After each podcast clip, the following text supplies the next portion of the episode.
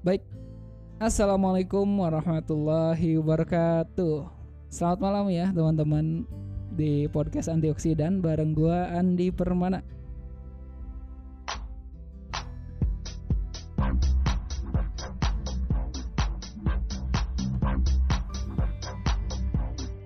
Ya seperti biasa ya, eh, setiap hari Selasa, Kamis dan Sabtu kita coba bercerita kembali bersama teman-teman ya. Ya supaya pengisi buat teman-teman tidur atau misalkan pengantar tidur ya gak apa-apa lah dongeng sebelum tidur lah ya anggaplah seperti itu. Jadi hari ini gue mau cerita nih tentang bagaimana sih ketika berbicara kita cinta dan usia. Bagaimana perjalanan cinta kita dari mulai usia belia sampai sekarang kita di usia ya bisa dikatakan lab inilah ya di ujung tanduk lah gitu ya 20 sampai 25 itu quarter life crisis tentang hubungan, cinta, kekayaan atau misalkan harta, rumah, jodoh dan sebagainya itu menjadi sebuah problematika gitu ya. Kenapa sih yang dibahas cinta mulu gitu ya? Karena memang beberapa orang itu salah menafsirkan tentang cinta gitu dan memaknai cinta. Ada mungkin cinta yang memang dalam artian mohon maaf ya. Cinta yang memang di jalurnya jalur jalur gelap gitu atau misalkan jalur impor gitu kan. Kita nggak tahu lah kalau misalkan masalah cinta. Karena memang banyak anak-anak muda sekarang salah mengartikan dalam mengartikan cinta atau menanggapi yang namanya cinta. Jadi cinta itu seperti apa sih gitu kan? Balahan kan ada yang bilang cinta teh podol golejra gitu kan ya. Ya entahlah podol golejra teh naon gitu. Ya jadi teman-teman uh, kita mulai saja ya tentang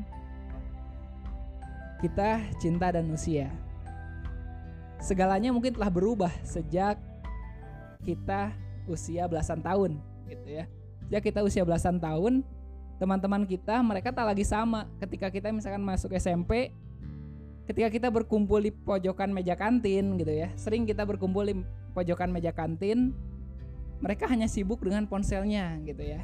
Tersenyum di, di detik sekian gitu kan. Kemudian baut di menit sekian gitu. Jadi inilah autis lah gitu kan lihat HP ketawa-tawa sendiri lah kita tahu itu seperti apalah. Karena kita juga pernah merasakan lah kayak gitu ya. Kemudian atau misalkan tiba-tiba bad mood di menit sekian di detik sekian. Kembali kepada kita gitu kan ya. Ada yang misalkan akhirnya menangis gitu ya bercucuran air mata di pagi hari mata sembab gitu ya mengurung diri di kamar dan lain sebagainya. Dan kita tak polos-polos gitu ya Padahal kita bisa melihat saat belasan tahun cinta seolah menjadi dunia baru gitu ya bagi teman-teman kita ataupun bagi kita sendiri gitu. Jadi di bisa di belasan tahun kan kita sudah mulai benih merasakan benih-benih suka ya, fitrah lah gitu kepada lawan jenis. Misalkan nongkrong di kafe, kemudian jalan bareng ke tempat wisata, entah itu sambil uh, apa berbincang hangat di depan danau atau misalkan sali, di depan secangkir kopi dan lain sebagainya lah. Ya kayak gitulah benih-benih cinta waktu anak muda. Kita nggak pernah tahu seperti apa gitu ya. Jadi menggiurkan lah gitu kan. Ada misalkan promosi KP bareng-bareng hadir gitu. Nih di KP ini ada promosi nih kita bareng yuk jalan berdua atau bareng teman-teman dan sebagainya. Asik lah orang-orang gitu kan datang hiruk pikuk gitu kan terjepit atau misalkan terjebak di dalamnya lah gitu kan. Dan di ruang itu itu seolah sudah penuh saat kita tiba karena misalkan lagi sedang promosi dan sebagainya. Ketika usia kita belasan tahun kita tak tahu banyak tentang cinta gitu. Yang kita tahu cinta hanya bisa menghancurkan. Entah itu hati teman kita entah itu diri kita yang ditinggalkan, entah itu persahabatan kita secara keseluruhan. Jadi cinta itu pada hakikatnya kalau misalkan salah ya menghancurkan, yang dari awalnya teman dekat tiba-tiba jadian sama teman yang lain kan jadi beda lagi ceritanya kayak gitulah. Memang cinta boleh jerak gitu. ya, kemudian saat usia kita menginjak misalkan 15 tahun ke atas, segalanya menjadi lebih jelas gitu. Teman-teman kita yang telah mencintai dan dicintai tak ada lagi cerita hingga larut bersama teman gitu ya. Jadi udah masing-masing lah. Kalau misalkan waktu umur belasan tahun di SMP kita sering nongkrong bareng ngobrol bareng gitu anyang-anyangan bareng gitu ya. Main boneka-bonekaan bareng atau apa pun itulah sejenis. Beda lagi ketika ketika kita mulai mendekati usia SMA ya. Kalau misalkan berbicara cinta gaya pacaran dan sebagainya sudah jarang gitu ngobrol bareng teman bareng gitu ya diskusi bareng teman bareng sudah pada asik dengan kekasihnya masing-masing gitu ya. Tak ada lagi jalan bersama teman di minggu malam tak ada lagi kedatangan teman di rumah. Mereka sudah menemukan the one gitu si dia atau si cinta gitu kasarnya ya. Jalan-jalan bersama si cinta gitu ya si cinta. Jangan aneh lah ya. Dengan si cinta bersama doi gitu ya kemudian seakan seluruh hidupnya hanya tentang doi gitu. sejujurnya ini sedikit memojokkan gitu. Kalau misalkan bagi kita yang saat itu masih berprinsip jomblo gitu ya sendiri lebih baik gitu ya berprinsip seperti itu. Di usia belasan tahun atau enam belasan tahun kita mulai khawatir akankah ada seseorang yang mau menerima kita yang biasa-biasa saja mulai insecure tuh. Kemudian mengapa atau misalkan mengapa aku tak dicintai seperti teman-temanku dicintai. Dah mulai galau lah mulai risau seperti apa gitu kondisi diri kita. Apakah kita akan dicintai seperti teman-teman kita? Kayak gitu ya. Mengapa tidak ada seorang pun yang mau melihat diri kita? Jadi ingin mulai bersolek gitu ya kalau misalkan perempuan kalau misalkan cowok sudah mulai padu padankan baju gitu ya yang satu warna satu tone kemeja dengan celana gitu. Ya kemeja pakai celana gitu masa enggak? Kayak gitu ya. Jadi kemeja pakai celana terus aneh juga sih. Kemeja dengan celana gitu. Terus yang perempuan mulai dandan gitu ya mohon maaf ya mulai pakai make up dan lain sebagainya. Mulailah ingin diperhatikan lah dari mulai kekhawatiran tersebut. Nah, sejak usia kita 16 tahun, cinta telah mengambil porsi terbesar dalam pikiran kita. Bener sih gitu kan. Kadang ketika kita menginjak SMA, kita mulai risau nih masalah cinta ya. Entah itu tentang rasa suka ke dia atau misalkan dia suka ke kita atau enggak. Kita mulai dihantui oleh cinta saat itu. Apalagi ketika berbicara cinta pertama ya wah itu kan luar biasa ya kalau misalnya berbicara cinta pertama biasanya momen-momen yang ini ya jarang untuk bisa dilupakan lah rata-rata tiap orang pasti mengingat cinta pertamanya seperti apa. Cinta pertamanya siapa? Cinta pertamanya bagaimana? Kayak gitu. Atau misalkan patah hati pertama pasti kita ingat tuh saat-saat patah hati bersama eh patah hati pertama itu seperti apa. Jadi waktu patah hati pertama misalkan diputuskannya karena apa, di lokasinya di mana, jam berapa, oleh siapa pasti kita ingat cinta pertama dan patah hati pertama kita. Nah, bertahun-tahun menanti cinta, kita mencoba yang terbaik. Mencintai begitu dalam, dicintai begitu tulus, lalu seiring waktu topengnya terbuka gitu ya. Jadi awal-awal biasa cinta mah amis lah dalam artian cinta itu hadir atau bahagianya itu di awal-awal biasanya tiba-tiba seiringnya waktu gitu ya mendung hadir badai turun dordar gelap gitu ya hujan di pelupuk mata gitu. Dalam sekejap mata ia menghancurkan segalanya. Menghancurkan kita lah. Ya entah itu sosok siapa pun gitu. Dalam sekejap mata dia bisa menghancurkan. Ya itu namanya. Makanya kita jangan main-main dengan cinta. Masalah-masalah sepele misalkan cuman gara-gara beda pilihan sendal gitu kan. Aku mah pengen swallow aku mah pengen bata. Atau misalkan kayak gitu kan jadi masalah gitu kan oh itu merek ya tapi gak apa-apa lah. Misalkan pengen beli suatu minuman misalkan. Aku tuh pengennya teh pucuk kamu tuh tapi aku nggak suka aku pengennya Coca Cola atau Fanta gitu kan. Jadi itu jadi permasalahan masalah kecil lah waktu itu ya pada saat itu. Kayak goisan yang tak masuk akal gitu ya. Kemudian perubahan hati yang signifikan yang kemarin bilang ai ai ai ai gitu kan ya ayam ayam gitu. Atau misalkan beb beb beban gitu kan. Jadi nggak inilah ya e, sekejap lah kayak gitu. Semua itu berujung pada satu kecelakaan yang besar ya patah hati. Patah hati atau broken heart. Broken heart sakit yang tak berdarah gitu ya. Kamu tuh pegang dada kok ini tuh sakit tapi nggak berdarah gitu. Itu tuh nggak nggak kelihatan pecah tapi kok hati seperti berantakan kayak gitu. Sakit tanpa luka yang konkret gitu ya terlalu susah untuk mengetahui bagaimana dan di mana harus diobati mulai bertanya-tanya bagaimana aku mengobati ini ya mulai itu mulai lagi galau, mulai lagi fase-fase untuk membiasakan diri. Karena saya juga percaya bahwa cinta itu hadir karena terbiasa ya.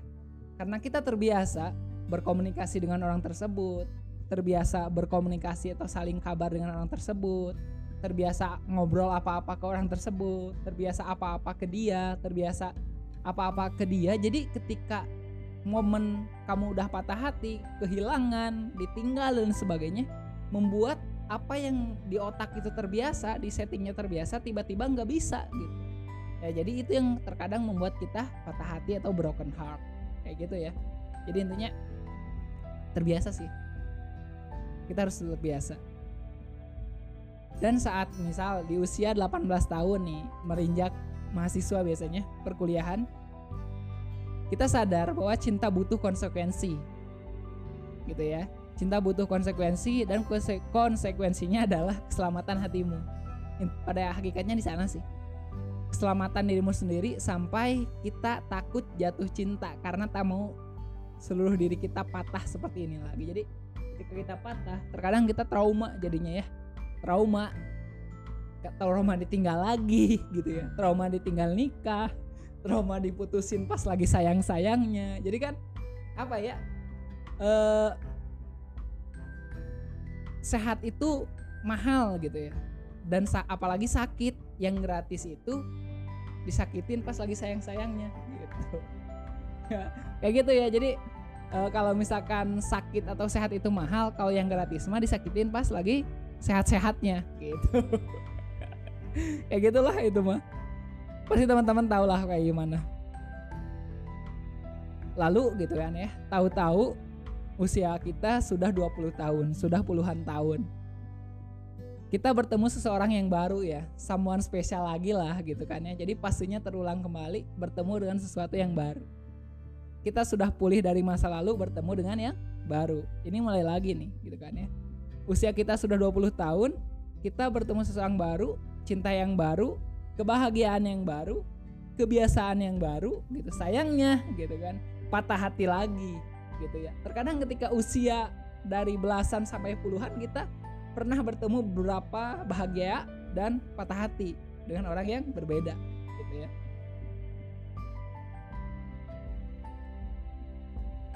Kita pikir kita akan sedikit lebih terbiasa merasakan patah hati. Tetapi patah hati selalu terasa baru. Gitu ya, seperti cinta pertama dan ketika patah hati hadir, ia seakan rintikan hujan setajam pisau. Sakit gitu ya. Kilat dan petir yang terdengar seperti amarahnya gemuruh badai tanpa henti. Semua bersatu, semua bersatu ya, bersatu menyerang hati kita. Sudah cukup tidak lagi mencintai jika harus selalu seperti ini gitu ya. Batinmu berteriak menyerah dalam diam gitu. Karena saking enaknya dengan patah hati jadi kita tuh terkadang mengambil idealisme tersendiri lebih baik sendiri ketimbang patah hati gitu ya. Selalu ada idealisme idealisme seperti itu yang terlahir dari patah hati.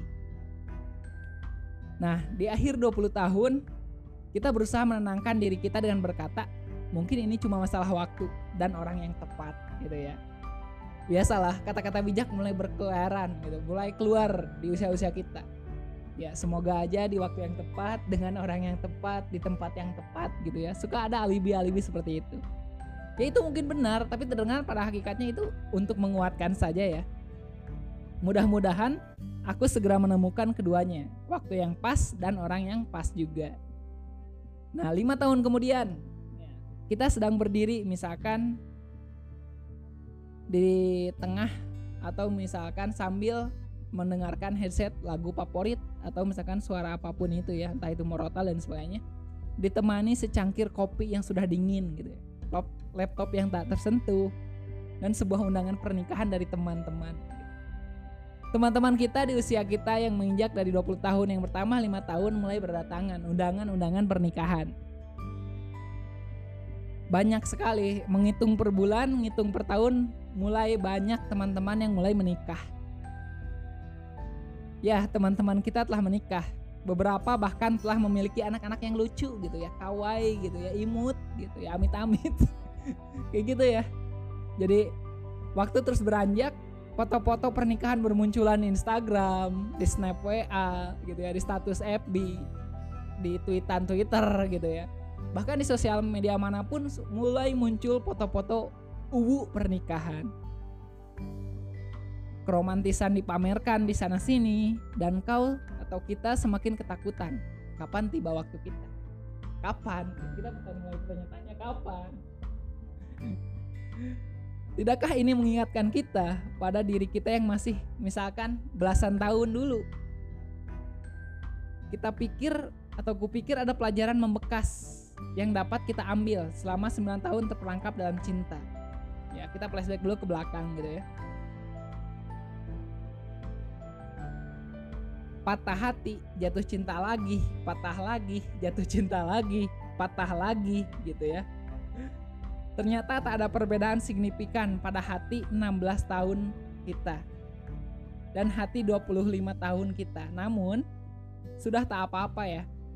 Mudah-mudahan kita segera menemukan pelajaran membekas sehingga kita tak perlu lagi khawatir pada hal-hal semacam ini.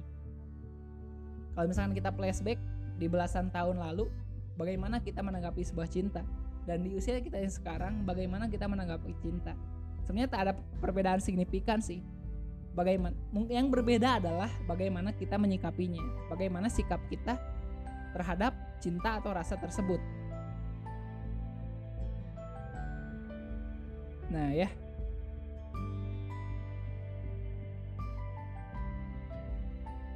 mudah-mudahan gitu ya kita segera menemukan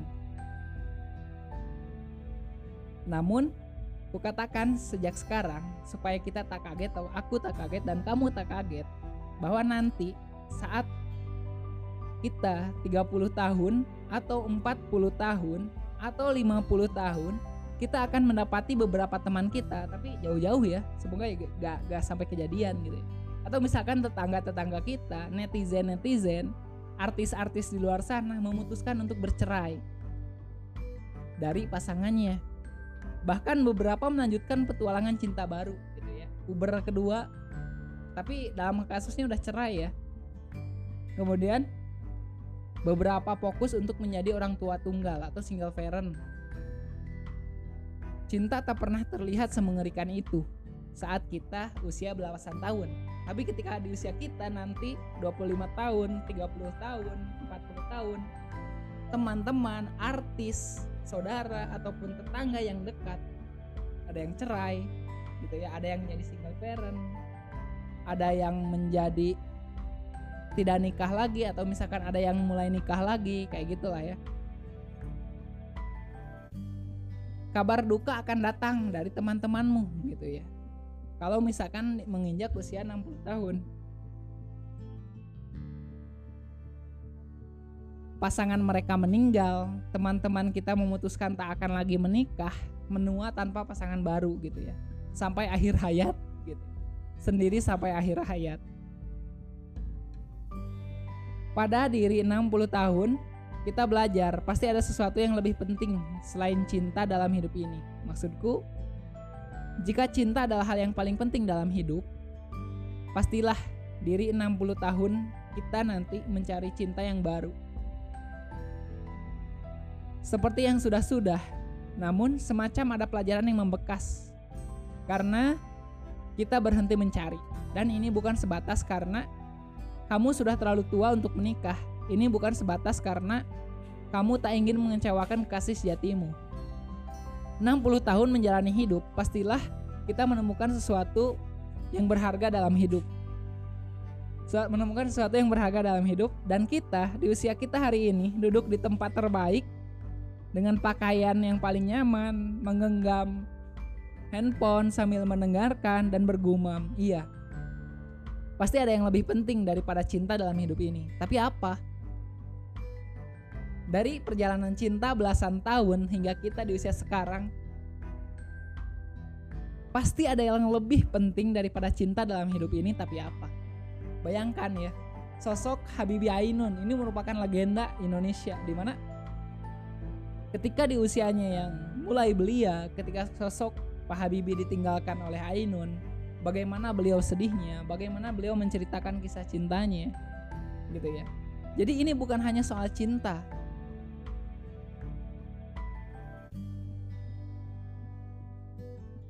maka tetaplah mendengarkan gitu ya. Ia akan men, ia akan menarikmu ke dalam bingkai atau berbagai realitas cinta yang mudah-mudahan membuat kita ketika jatuh cinta nanti tak lagi patah sehancur ini atau tak lagi patah sehancur itu. Jadi pada hakikatnya adalah bagaimana kita merespon cinta di usia kita yang mulai menua, bagaimana sih kita merespon cinta gitu. Oh iya, untuk menjawab pertanyaanmu tadi, iya, pasti ada yang lebih penting daripada cinta. Dan dalam hidup ini, tapi apa? Pasti ada yang lebih penting daripada cinta dalam hidup ini. Tapi apa?